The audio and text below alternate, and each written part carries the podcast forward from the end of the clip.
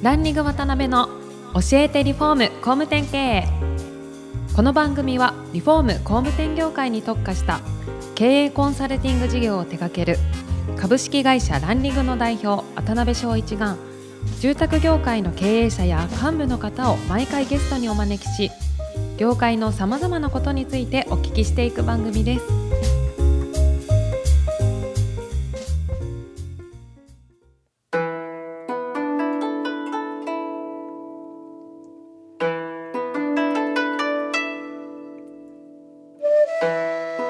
皆さん明けましておめでとうございます。さあ今週も始まりました。ランリグ渡辺の教えてリフォーム工務店経営。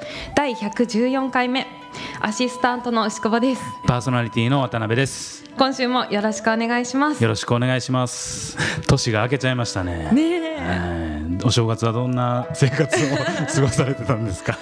もう正月なんて関係ない。持ち食って持ち食って持ち食って。だいぶちょっとふっくらされたような感じが、関係ないと言いつつめちゃくちゃ満喫しました。なるほど。はい。はい。まあ、2018年1回目の放送だということで、はい。なんと3年目に突入してしまいまして、はい、今年もちょっと頑張ってすごい届けていきたいなと思うんですが。14回目ですか。はい、この回から初めてお聞きになる方もいらっしゃると思いますんで今年度からメインの MC をですね今お話ししている牛久保さん、はいえーに務めていただくことになりました。よろしくお願いします。え私普段は放送作家事務所に所属しており、はいうんうんえっとこの番組では MC とはい収録、編集を担当させていただきます。えーいろいろやられるんですね。はい、い、ろいろ好きです。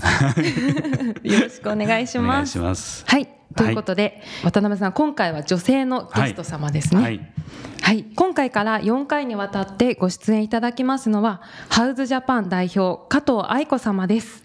加藤様はおしゃれな家づくりの世界最大級プラットフォームであるハウズ日本法人の代表をされております。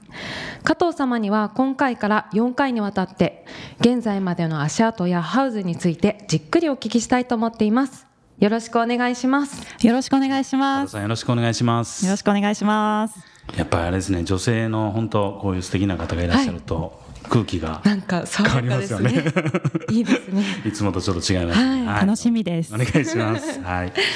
今回ですね、加藤さんの1回目ですので、ハウスとの出会いの部分なんかをいろいろですね、はい掘り下げて聞けたらなと思ってるんですが、もともとあれですよね、加藤さんってアメリカで生活をされてらっしゃったんですよね。はいえー生まれははい。東京だったんですけれども、はい。ああの幼稚園の頃からずっとアメリカではい。育ちまして、大学卒業までずっとアメリカにおりました。あ、そうなんですね。はい。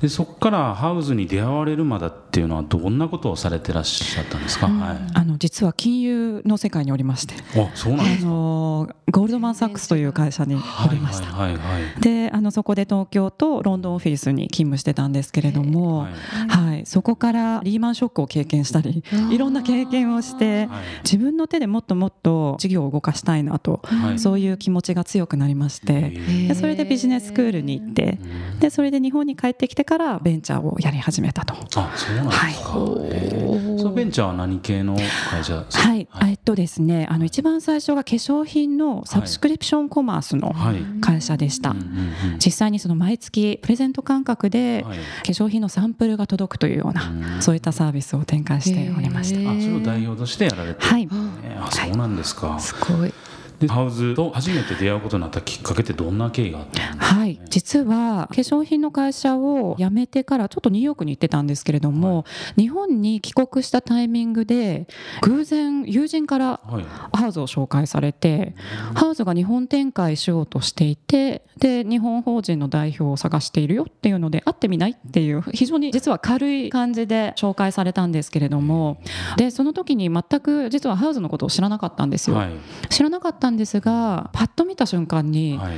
完全に一目惚れをしてしまいまして。へー。そんなことあるんですね。そうですね。もうはい。あのビビッとくるものがあったんですが、やはりまあハウズというものが自分の目標と非常に合致している部分があったっていうのと、うん。まあこのサービスが普及することによって、どんどんどんどん日本の方の生活が豊かになるんじゃないかなというふうに思いまして、であのそういったところで一目惚れをしました。へえその目標とねあののリンクされていらっしゃるって今おっしゃいましたけどどのあたりとこうリンクされてらっしゃったんですか？そうですね、まさに、まあ、日本の企業をもっともっと元気にしたいと、あの元気にするサポートをさせていただきたいなというふうに考えておりまして、はい。でハウスの力を使ってそれができるのではないかというふうに思った次第です。えー。それが何年前ちょうどしましたかね？3年前であ3すね。年前で、えー。ですけどそれこそねさすがに一目惚れされたとはいえはい。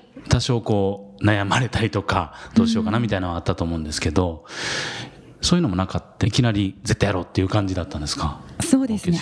初めてはい。ハウスと会った時に、うんあのまず会った人間が、はい。アメリカ以外の国のはい。責任者だったんですよ。あそうなんですね。で彼とうん。あの実は電話会議で話したんですけれども、はいはいはいあの電話会議で話した時にもうすごく盛り上がってしまって、えー日本でこういうふうにはい。ハウスを展開するといいんじゃないといういろんなアイディアをお互いぶつけ合って、はい。ですごく盛り上がった結果翌週ぐらいですかね、はい。にはもうアメリカに渡って本社に渡って、うん。であちらの、まあ、マネージメントチームとはい。数日かけて会いまして、うん。でそこからもうその週にははい。もうハウスに入ろうとえー。いうふうに決断をして帰国してすぐに法人登記をしたと,、あそうなんですか。というような経緯があります。えー。今何カ国にハウスってあるんでしたっけ、15カ国10です。カ国で、その当時はそれぐらい当時はですね、ちょうど5カ国ですね。あそうですよね、はい。かなり急激に増えてこられてますもんね。ね。うん。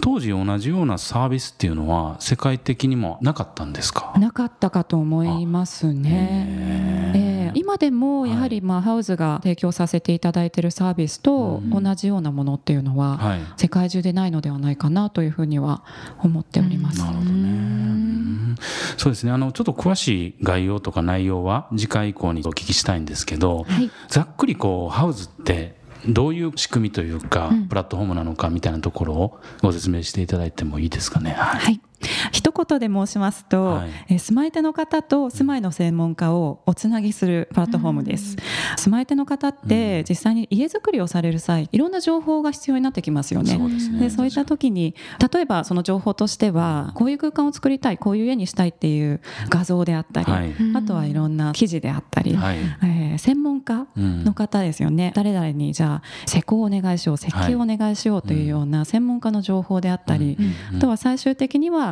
建材であったり、えーインテリアの商材であったり、うんはい。まあそういったいろんな情報が必要なんですけれども、うん。